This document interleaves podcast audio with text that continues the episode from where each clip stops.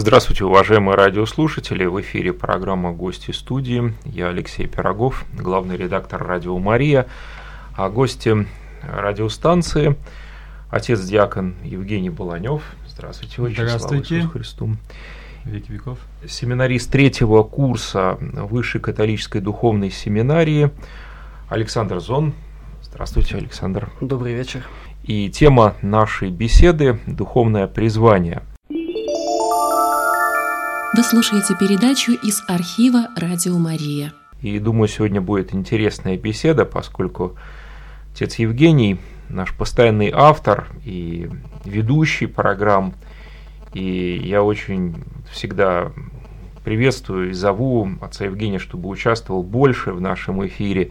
И вот сегодня такая возможность вместе провести передачу, это просто здорово, я считаю, поскольку наше радио очень такое многообразное, и много, много очень авторов, которые так или иначе вот, участвуют в нашей программе, даже находясь далеко от Петербурга.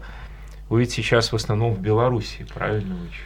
Да, я сейчас в Беларуси, но когда есть возможность, то я э, веду передачи э, или участвую как гость, и я, конечно, благодарен э, всем, кто работает на Радио Марии, всем волонтерам, а также тем, кто жертвует какие-то по своей возможности финансовые средства, поддерживает Радио Марии, потому что Слово Божие, в том числе и в эфире, в радиоэфире, оно помогает многим людям находить утешение, помощь и поддержку. Спасибо. Да, спасибо вам за передачу. Много откликов добрых. И последняя программа была о фатимских явлениях Пресвятой Девы Марии и о революционных событиях. Мы, кстати, тему революции семнадцатого года уже закрыли. Все, больше не будем на эту тему активно было, да, да, да, говорить. Уже все, по-моему, сказано, подведена черта, и очень вот хорошо, что именно вот в год фатимских явлений такой вот подвели итог. Вот столетия фатимских явлений, эти события революционные, вот все-таки все лучше видеть в таком вот свете духовном, потому что одно дело говорить просто о революции, другое дело о последствиях революции и о духовных последствиях. Все-таки у нас радиостанция христианская. Мы никогда не беседовали с вами на эту тему, о духовном призвании, кстати. Вот сегодня такая возможность, я думаю, как подойти к этой теме. Александр, если вы позволите, с вас начнем. Вот расскажите о себе, о своей семье, о происхождении. Да, конечно. Во-первых, я хотел бы вас поблагодарить за приглашение. Спасибо вам. За то, что, что пришли, отважились. Да, да, большое спасибо за этот новый опыт. Хочу поприветствовать еще раз всех слушателей. Ну, рассказать о себе, конечно, многого не могу, но мне двадцать один год, я сейчас семинарист третьего курса Санкт-Петербургской католической высшей духовной семинарии «Мария, Царица Апостолов». Сам я родом из города Великий Новгород.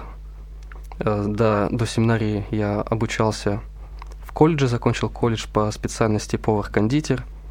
Когда мне было девятнадцать лет, я вот принял для себя такое решение поступить в семинарию.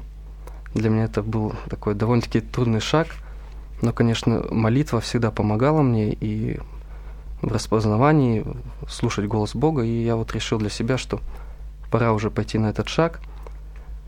Касательно вот моей семьи, что хотел бы сказать, каких-то католических корней у меня никогда не было. На самом деле, традиционно моя семья была лютеранского вероисповедания. Сейчас, конечно, в основном православные в моей семье. Но такой вот э, интересный факт, который я буквально вот пару лет тому назад узнал о своей семье, что в шестидесятых годах одна ветка вот польской моей семьи был католический священник, и его тоже звали Александр Зон, надо мой же. Полный тезка, да-да-да, католический священник из ордена Лазаритов. О нем можно узнать какую-то историю еще даже в Польше. Да, я надеюсь, когда-то будет ага. такая возможность, какие-то, может, поднять архивы, узнать об этом побольше. Вот, ну потому что действительно для меня это было большое удивление. Тоже, да, полный тезка Александр Зон. Тоже католический священник, ну я, конечно, еще не священник, да, но вот Да, здесь. Интересно. Да. Вот. Да, а вот это желание посвятить себя Богу, как появилось и когда? Ну, это же ведь очень такое непростое решение поступить в высшую католическую духовную семинарию и полностью себя Богу посвятить. Это для многих трудно объяснимо. И, наверное, были те, которые не поняли ваш шаг, ваш поступок, решение ваше не приняли. Да, на самом деле весь этот путь, призвание, думаю, он может, скорее всего, начался, да, с момента уже рождения. И на протяжении какого-то времени я распознавал. Вообще, я был крещен в католической церкви, когда мне было девять лет. В десять лет я уже принял первое причастие. И потом, как бывает частенько у подростков, ну, перестал ходить в церковь, был трудный период. Ну, я думаю, многие с этим сталкиваются. Но вот так получилось, что в две тысячи девятом году начался мой такой процесс возвращения в церковь. Это, причем удивительно, что это произошло в Италии, в одном небольшом городке. Там находится статуя Иисуса Христа. Я думаю, на самом деле неизвестная. Ну, мало туристов туда приезжает. Но в этом месте начался вот этот процесс нового обращения. Тогда я в молитве обратился, я помню, к Господу, попросил о помощи какой-то, о тех вопросах, которые меня тогда интересовали. Я просил, чтобы он мне помог, дал какие-то ответы. И на самом деле тоже это удивительно для меня. Появилось заново это желание вернуться в церковь, заново участвовать в таинстве, заново вернуться в молитву. Год спустя, опять же в Италии это было, произошел этот момент, который многие вот люди, которые говорят о своем призвании, часто даже не могут его как-то определить. Это очень что-то удивительное, даже как будто бы что-то волшебное, сверхъестественное. Вот был этот момент, когда я понял, что я хочу всю свою жизнь, хотя я тогда был совсем молодой человек, отдать служению Богу и даже служению каждому человеку, каждому ближнему. Это удивительно, я, может, даже тогда сам для себя не понимал этого призвания. Вот, и дальше несколько лет вот проходит, все равно были какие-то моменты, которые для людей моего возраста, можно сказать, бывают какие-то естественные, да, какие-то трудности подростковые. И все-таки со временем молитва, прежде всего, да, и чтение Святого Писания помогали мне распознавать. Мне также очень помогали различные встречи, в которых я участвовал. И вот, собственно, с Божьей помощью сейчас уже вот третий курс семинарии. Отец Евгений, ведь нету общих таких критериев, да, как у кого раскрывается призвание, ведь каждому Бог, наверное, индивидуально подходит, или есть какие-то общие вот в вашей я, жизни? Я, конечно, не Господь Бог, это тоже Господь Бог. Я думаю, что, конечно, индивидуально, потому что Бог, он, его любовь, она очень, так сказать, персональна, да, персональная любовь. Каждый человек, он уникален, вот, живет вечно. То есть один раз созданный, он уже как уникальная личность живет вечно. И, конечно же, если учесть, что очень много разных условий, разных ситуаций, разные родители, то нет такого шаблона. Угу. Я так думаю, да. А с другой стороны, в чем-то есть общее, в том плане, что Господь все-таки призывает нас служить, как сказал Александр, и Богу, и ближним. Да, вот эта вот взаимосвязь, что она очень сильно отличается, кстати, от многих религий, когда именно что мы чувствуем вот это Христа, вот эту близость к Христову, что Христос нас настолько любит, что вот нас Он призывает к этому служению, с другой стороны, Он отдает себя другим. И мы вот в, этом, в этой какой-то Его любви, такой, в этой открытой любви к нам, мы тоже хотим посвятить себя служению ближним. То есть нас, ничто нас не обязывает, не обязывает, никто нас не принуждает, а это вот именно делается добровольно и исходит из сердца человека. Вот в этом, наверное, какое-то есть общее, да, потому что Бог желает, чтобы человек, который призванный к этому служению, он все-таки добровольно ответил, да, то есть свободно, вот свободно, добровольно, Потому что Господь, конечно, как владыка Вселенной, Он может любыми способами воздействовать, но Бог желает, чтобы этого человека было свободно, это было добровольно. Вот. И как Саша сказал тоже, что, конечно, это призвание, это в нашем понимании, да, призвание, слово призвание, оно имеет какой-то временный характер, а, допустим, человек... Александр сказал, что от рождения, но на самом деле от момента создания даже, то есть уже Бог уже закладывает э, самый важный смысл его жизни, его э, вот э, как она реализуется, скажем так, его, скажем так, основной, основное значение вот э, здесь на земле. Если человек создан уже изначально как отец, то значит его задача быть вот семьянином. Если он создан как мать, то она будет вот реализует себя в этом материнстве, да. А если он создан как священник и священник католической церкви, то это особенное призвание, которое не имеет ничего такого общего. Оно только соединяется вот вместе со Христом. Да, только Христос является вот этим образом священства, когда ты абсолютно полностью посвящаешь себя Богу. Потому что у нас в католичестве священник, он не женится, да, он не имеет семью, не имеет детей по крови, а он полностью себя посвящает вот этому служению Христу и служению людям. Вот в этом его уникальность, этого призвания. И человек это распознает, распознают окружающие, но как тогда не ошибиться, потому что ведь могут же чувства наши что-то говорить, и если мы полагаемся только на чувства, это, наверное, очень обманчиво. Ну, для этого у нас есть шесть лет семинарии, да. То есть, вот... то есть сама семинария является таким этапом распознания. Да, правильно? Да, шесть лет на самом деле это еще не самый большой срок, то есть вот Саша... Он три года, да? Ты, ты с Петербурга начал, да? Да, да. да. Я вот он три года, а у нас есть, допустим, еще и Новосибирск, где некоторые проходят такую предсеминарию, там и один год. Я, допустим, был два года, в те времена у нас было два года предсеминария, потом учился уже в Петербургской семинарии. То... А если учесть, что вот мой путь был намного дольше, что я... Вот, как ты говоришь, что как распознать, что это действительно истинное призвание, а не какие-то там чувства, эмоции или какое-то такое спонтанное решение, которое на самом деле не является призванием Божьим. То есть я тоже э, в какой-то период уходил из семинарии, чтобы подумать, действительно ли это мое призвание, действительно ли я э, призван Богом, что Он именно хочет, чтобы я служил так, потому что это труд.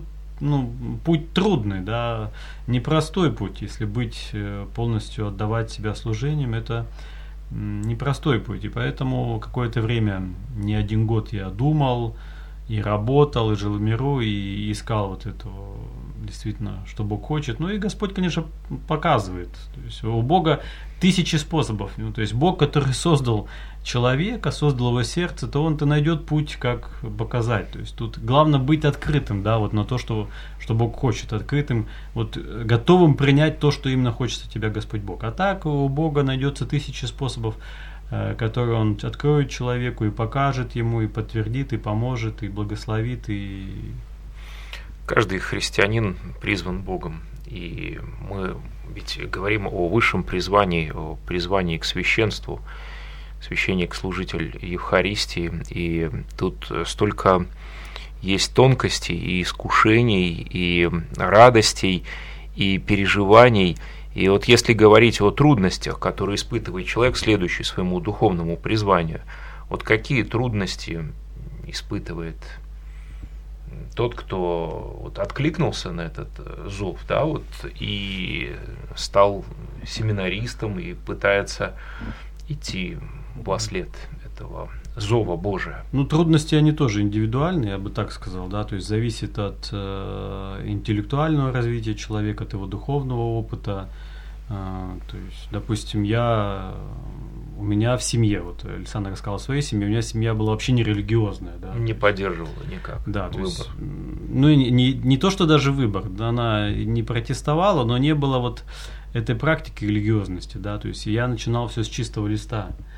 Поэтому понятно, что человек, который, допустим, уже как-то приобщен к христианству, я не знаю, как у Александра было, насколько это, да, то ему, может быть, было бы легче.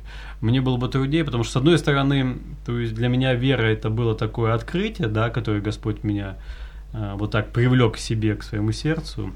И Это, конечно, было такое озарение, обращение, укрепление, да, то, и оно часто очень сохраняет человека трезвым в вере, да, верным Христу.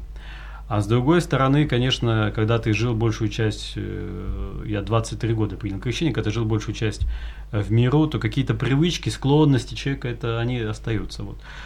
Поэтому трудности, они тоже так немножко индивидуальны, да, индивидуальны, то есть персональны. Ну, мне было трудно, конечно, в том числе, вот именно, может быть, не хватало такой поддержки общины, да, то есть у нас в России еще постсоветское такое мышление, да, то христианство, оно как бы что-то еще такое не до конца принято, не до конца понятое, не до конца осознанное, поэтому э, многие люди еще э, на пути к этому, чтобы реализовать свои жизни, и поэтому э, из этого тоже есть какие-то трудности в том плане, что все равно мы в обществе, мы живем, мы должны с ними общаться, и кто-то поддерживает, а кто-то, наоборот, не поддерживает. Кто-то выступает, наоборот, что это не нужно делать, вот, нужно жить как все, как говорится, вне христианства. Вот. Потом, конечно, были трудности в том плане, что сама жертва, да, это, это действительно жертва, да, когда ты посвящаешь всю свою жизнь служению другим людям, причем что ни за какие-то там, ни за деньги, ни за вознаграждение, ни за какие-то привилегии, то есть ты просто отдаешь себя так, как отдает Христос. И это на самом деле не просто, когда ты понимаешь, что, ну, ты тоже в чем-то нуждаешься, и, и, а люди не всегда говорят даже спасибо. А вот было такое, что ты вдруг понимаешь, что это только... ты осознаешь, что это жертва, а всем остальным все равно. Простите за откровенность.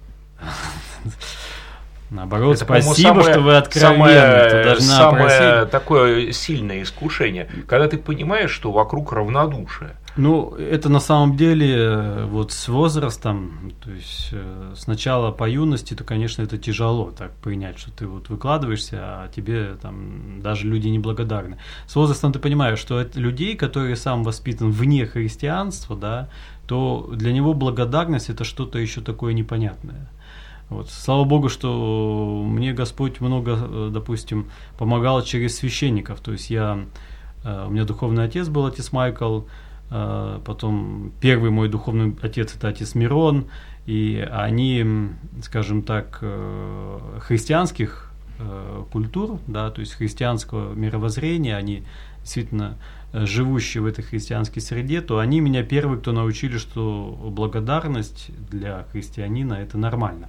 А с другой стороны, они помогали мне осознать, что общество, в котором мы живем, вот Россия и вообще постсоветское пространство, то трудно ожидать от человека, значит, христианского отношения к тебе, если он не христианин. Или если он говорит, что да, я Бога верую, да, но при этом ничего о Боге не знаю. То есть это меня как-то успокоило, что люди бывают неблагодарны, потому что, собственно говоря, для них еще Бог – это непонятное что-то. Ну, кстати говоря, то же самое переживают и, например, матери, многодетные семьи. Не всегда их понимают, и часто им говорят, ну, это твоя жертва, твой выбор, ну, и все, и равнодушие полнейшее. Вот когда мать, например, решается не убивать детей, одного за другим рождает, рожает, и ей говорят, ну, вот, плодишь нищету. Простите, да, такая вот тоже тонкая тема, я когда беседовал с такими женщинами, они говорят, вот сталкиваемся с равнодушием, и мир, понятно, он не знает Христа, но зачастую есть непонимание и не только в семье, но и в окружающих людях, и даже, к сожалению, бывает и в церковных общинах.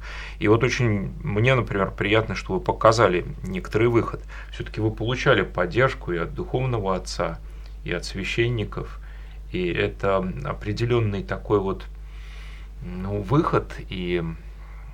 Здесь вот без выхода нельзя человека оставить вот в этих проблемах, потому что чаще всего слышишь о равнодушии окружающих.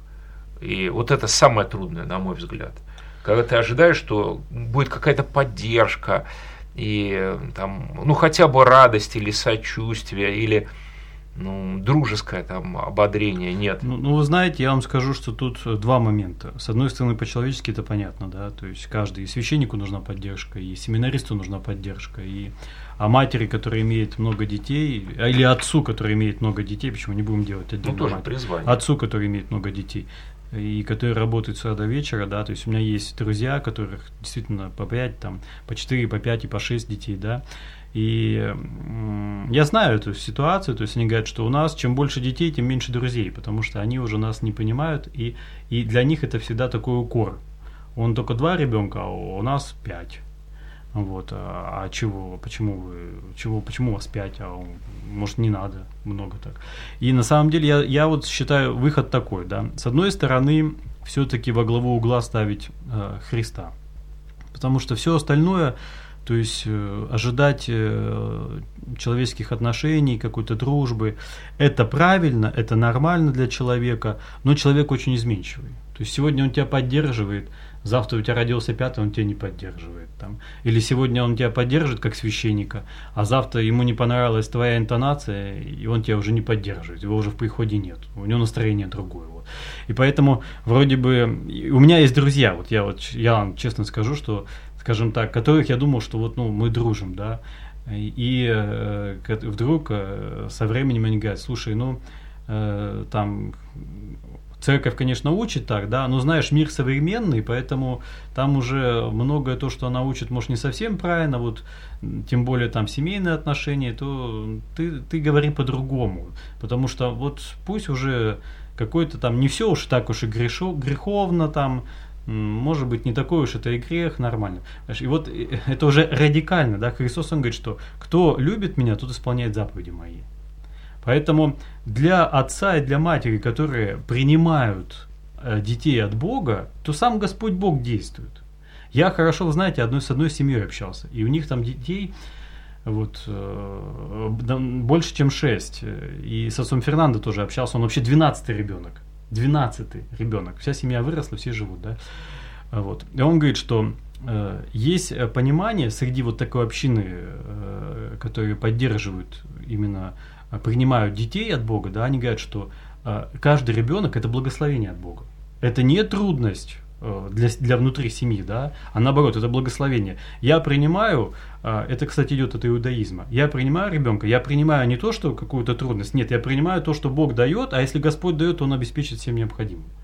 Понятно, кто-то уйдет из, из моего общения, кто-то придет. Господь тут может послать человека в любой момент на помощь. Вот так мы говорим о духовном призвании и перешли к теме поддержки. Кто поддерживает, как, что поддерживает. Я этот вопрос хочу Александру адресовать. Вот, если говорить о трудностях и о поддержке, вот, как эти трудности, очень хорошо отец Евгений обрисовал, а вот как решать и кто поддерживал вас и поддерживает. Да, конечно, все-таки трудности тоже какие-то бывают, и вот в течение формации в семинарии, как вы вот, например, сказали, да, сегодня, что призвание к священству – это высшее такое призвание, но за ним следует это только, скажем так, ступенька. На самом деле наше подлинное призвание каждого человека – это все-таки быть святым, и не надо ограничиваться в своем призвании, что быть священником. Надо осознавать, что вот да, я должен быть не только священником, я должен быть святым священником, должен быть святым отцом, святой матерью и вообще святым вот в той реальности, в той среде, где я нахожусь. Вот, и я вот сейчас вспомнил духовные упражнения, которые у нас проходили, когда я был на первом курсе. Священник, который их вел, сказал, что вот какие мы сейчас семинаристы, такие мы будем дальше и священники. И именно вот эта мысль, она у меня как такой мотив, который всегда звучит в голове, особенно когда какие-то трудности.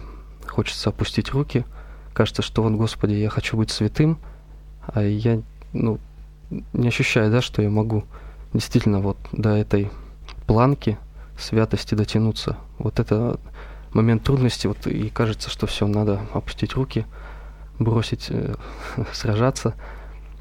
И что всегда помогает эти трудности бороть, это, конечно, любовь, любовь э, тех, с кем ты общаешься. Прежде всего, конечно, это любовь Христа, которую можно всегда подчерпывать из чтения Евангелия. Я всегда многим советую людям, которые меня спрашивают, и просят какие-то советы, тоже чтобы побороть трудности, которые задают вопросы, на которые, честно говоря, я не всегда могу ответить. И мне кажется, что как раз-таки Евангелие, ну и вообще многие строки Святого Писания, они способны дать нам ответы. Снова заново нас как-то понять, вернуть в русло. Напомню, мы беседуем с отцом-диаконом Евгением Баланевым и с семинаристом третьего курса Высшей католической духовной семинарии Александром Зоном о духовном призвании. У нас прямой эфир. Говорите, пожалуйста. Приветствую вас, любовью Господа, дорогой Алексей, ваш э, уважаемый гость, это сестра Валентина, благословит вас Господь. Спасибо за ваш труд, мои дорогие, я всех вас люблю. И вот для меня нет вот такой разницы конфессии, потому что есть э, то, что объединяет всех, это Евангелие, это Слово Божие, которое говорит, как что благовестие спасение Иисуса Христом. А потом, вот я сейчас разбираю Откровение, написано: «Все гряду скоро, и возмездие мое со мною, чтобы воздать каждому по делам его». То есть Господь будет смотреть наше сердце, наши, наши дела, а не, не, ну, не, не принадлежность к какой-то конфессии. Вот я, например, всех люблю и не разбираюсь вот, в отличиях, а просто люблю, как сказал Господь, да возлюби ближнего, как самого себя. Как он идет, Бог знает. А вот дела, вот братик сказал, что дела действительно, вот по делам будет каждому. И Господь скоро придет, слава Богу, что Он так хорошо трудился. Просто христианам надо передавать Слово Божие, что есть Спаситель, который спасает на любом месте. Воздади меня, я услышу. Покайтесь и веруйте в Евангелие. Спасибо вам большое. Спасибо, Валентина. Так приятно слушать Слово Божие. Ну, да. Любовь не отменяет того, что существуют другие конфессии, разные конфессии. Вот. Что скажете, отче? Ну, просто комментарий нашей слушательницы, он немножко не по теме. Пусть будет, пусть будет, живут по Евангелию, пусть начинается все с этого. Христос, конечно, то есть, если действительно люди служат э, ближним, да, если действительно им отдают, если действительно, ну, отдают свое время, свои какие-то таланты, возможности, то это э, живут, как Христос учит, то это все, безусловно, помогает им быть ближе к Богу, а там уже Господь уже откроет каждому свой путь, да. Безусловно, что церковь, которую Христос создал на апостолов, она вне времени, вне пространства, она не имеет какой-то территори... территориальной какой-то принадлежности или национальной, да. А, что бы вот я хотел сказать, пока действительно я не забыл, я об этом думаю с начала передачи, что я хотел бы сказать, что призвание к священству – это важное призвание, и э, священники очень нужны в этом мире. Священники нужны, потому что они совершают таинства, которые Христос им передает, да, и именно Бог решает, кому, а, то есть кого Он избирает, кому Он доверяет вот эти таинства. Я бы сказал, что если есть мужчины, которые готовы были бы пожертвовать вот своей жизнью и служить в священстве, то э, стоит об этом задуматься, стоит жертвовать свою жизнь Христу, стоит жертвовать свою жизнь людям, не бояться трудностей, потому что трудности, понимаете, это процесс любого человека, то есть христианин без трудностей не бывает, то ли он в семье, то ли он призван к священству, это, это любая человека коснется трудностей, но э, я бы сказал, что священнику может немножко легче, да, потому что э, там, где Христос тебя избрал, то Христос никогда не оставит, как и любого христианина, который посвящает свою жизнь, то есть Христос всегда действует. Поэтому вот я призвать хотел молодых ребят, которые думают о каком-то служении, о святом, да, что решайтесь идти на служение. Это может быть и монашеский какой-то орден, это может быть и приходской священник. Вот, я сказал бы, что э, сейчас мир очень нуждается в священниках, очень нуждается. Вот казалось бы, да, кто слышит. А между прочим, у нас из авторов «Радио Мария» одна стала монахиней. Вот, и получается, вот отец-диакон есть. Ну вот, вот. Два призвания.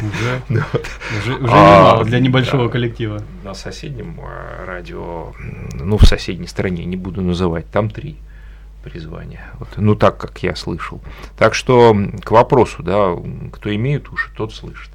Кто ну и потом, понимает. Смотрите, то есть я тоже сейчас чуть добавлю, что а, другие люди могут молиться о призваниях, да, то есть вот сестра Валентина там, Все, кто сейчас нас слушает, все, кто нас слушает, можете помолиться даже «Отче наш» в интенции о призвании к священству, и Господь принимает эту молитву. Это ваши молитвы, ваши жертвы, вот ваши какие-то страдания, если вы это жертвуете в интенции о священстве, а действительно священника, которые святые, которые служат, которые делами своими живут так, как Христос. Это все, безусловно, Бог принимает, и это все, безусловно, очень важно. Да, если говорить о формировании духовного характера, вот такой сложный вопрос, да, роль духовного отца, духовника. Это некоторые не понимают, почему я так вот и спрашиваю. Я иду по тем вопросам, которые зачастую задают радиослушатели. Для них вообще непонятно, зачем быть католическим священником в этом мире, да, ведь так просто вот жить. Вот, и себе жизнь усложнять, но это вот обычное такое обывательское размышление. А второе, не понимают вообще роль духовного отца. Если с первым мы уже немножко так разобрались, то вот роль духовного отца в формировании характера и в понимании своего духовного призвания. Угу.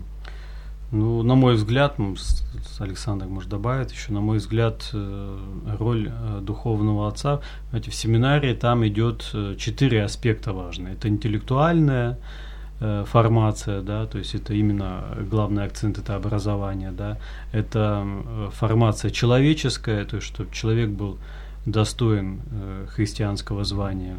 Это формация, соответственно, пастырская, то есть более уже практики работы в приходах, вот, и, и формация духовная.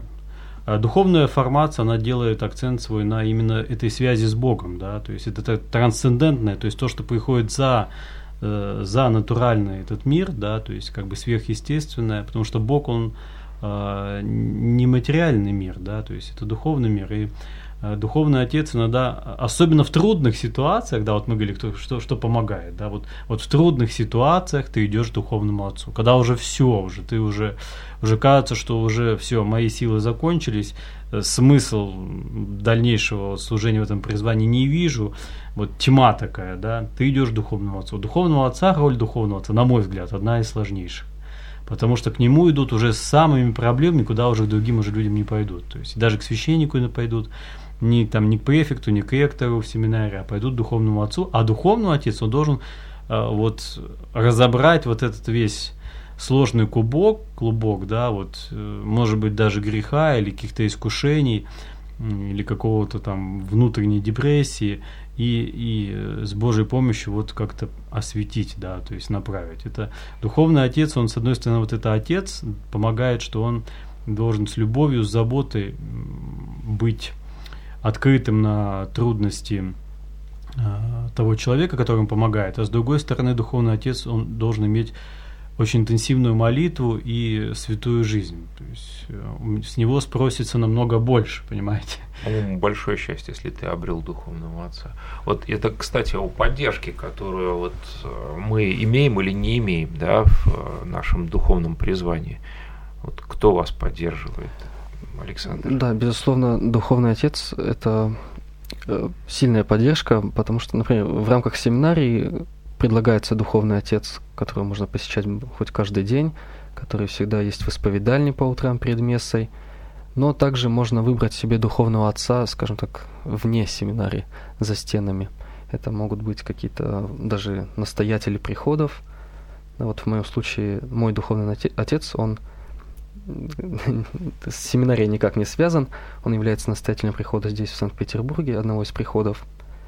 И на самом деле каждая встреча с духовным отцом – это большой знак, потому что я вот ощущаю, что через духовного отца, безусловно, действует Святой Дух.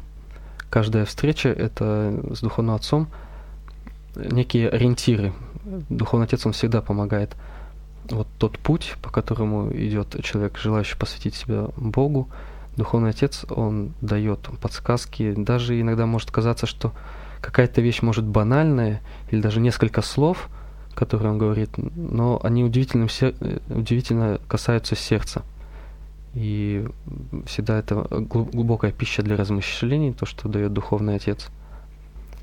А я всегда такую аналогию привожу. Мне кажется, может быть, я ну, так вот образно это представляю, что каждый человек как инструмент, и для того, чтобы вот на этом инструменте прозвучала мелодия определенная, он должен пройти настройку, да, не должны быть оборванными струны, вот, и этот инструмент, во-первых, должен быть целым, во-вторых, вот происходит настройка определенная, как вот мы на гитаре, да, или на домре, да, подкручиваем колки, да, называются, по-моему, да, вот, подтягиваем. И происходит эта настройка в течение всей нашей жизни определенная. И ведь Бог хочет через каждого из нас какую-то вот свою волю явить и мелодию, ну, образно говоря, да, чтобы она зазвучала, чтобы эта красота Божия, образ Божий явился через нас.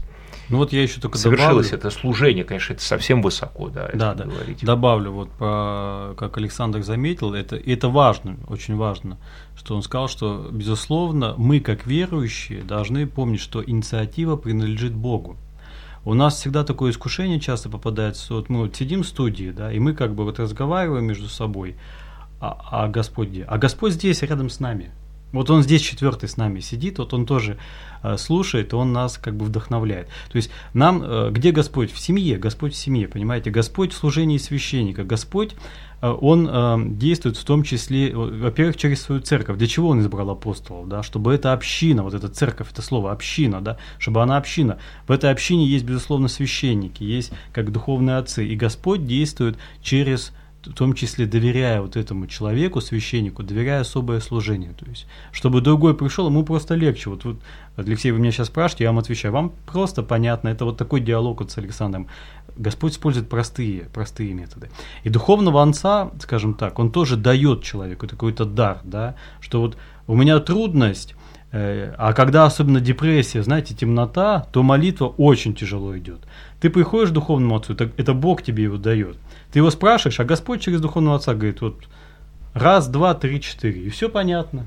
И ты, ты, ты думаешь, слава Богу, что есть духовный отец. Вот такая, то есть, понимаете, Бог действует в том числе через духовного отца, но это Бог, Господь действует.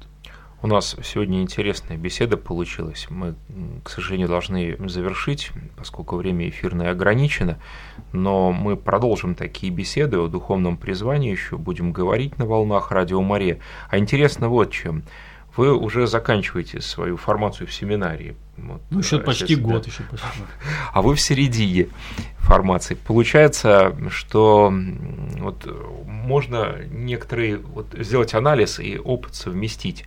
И я уверен, что эта беседа будет очень полезной для многих, кто будет ее слушать.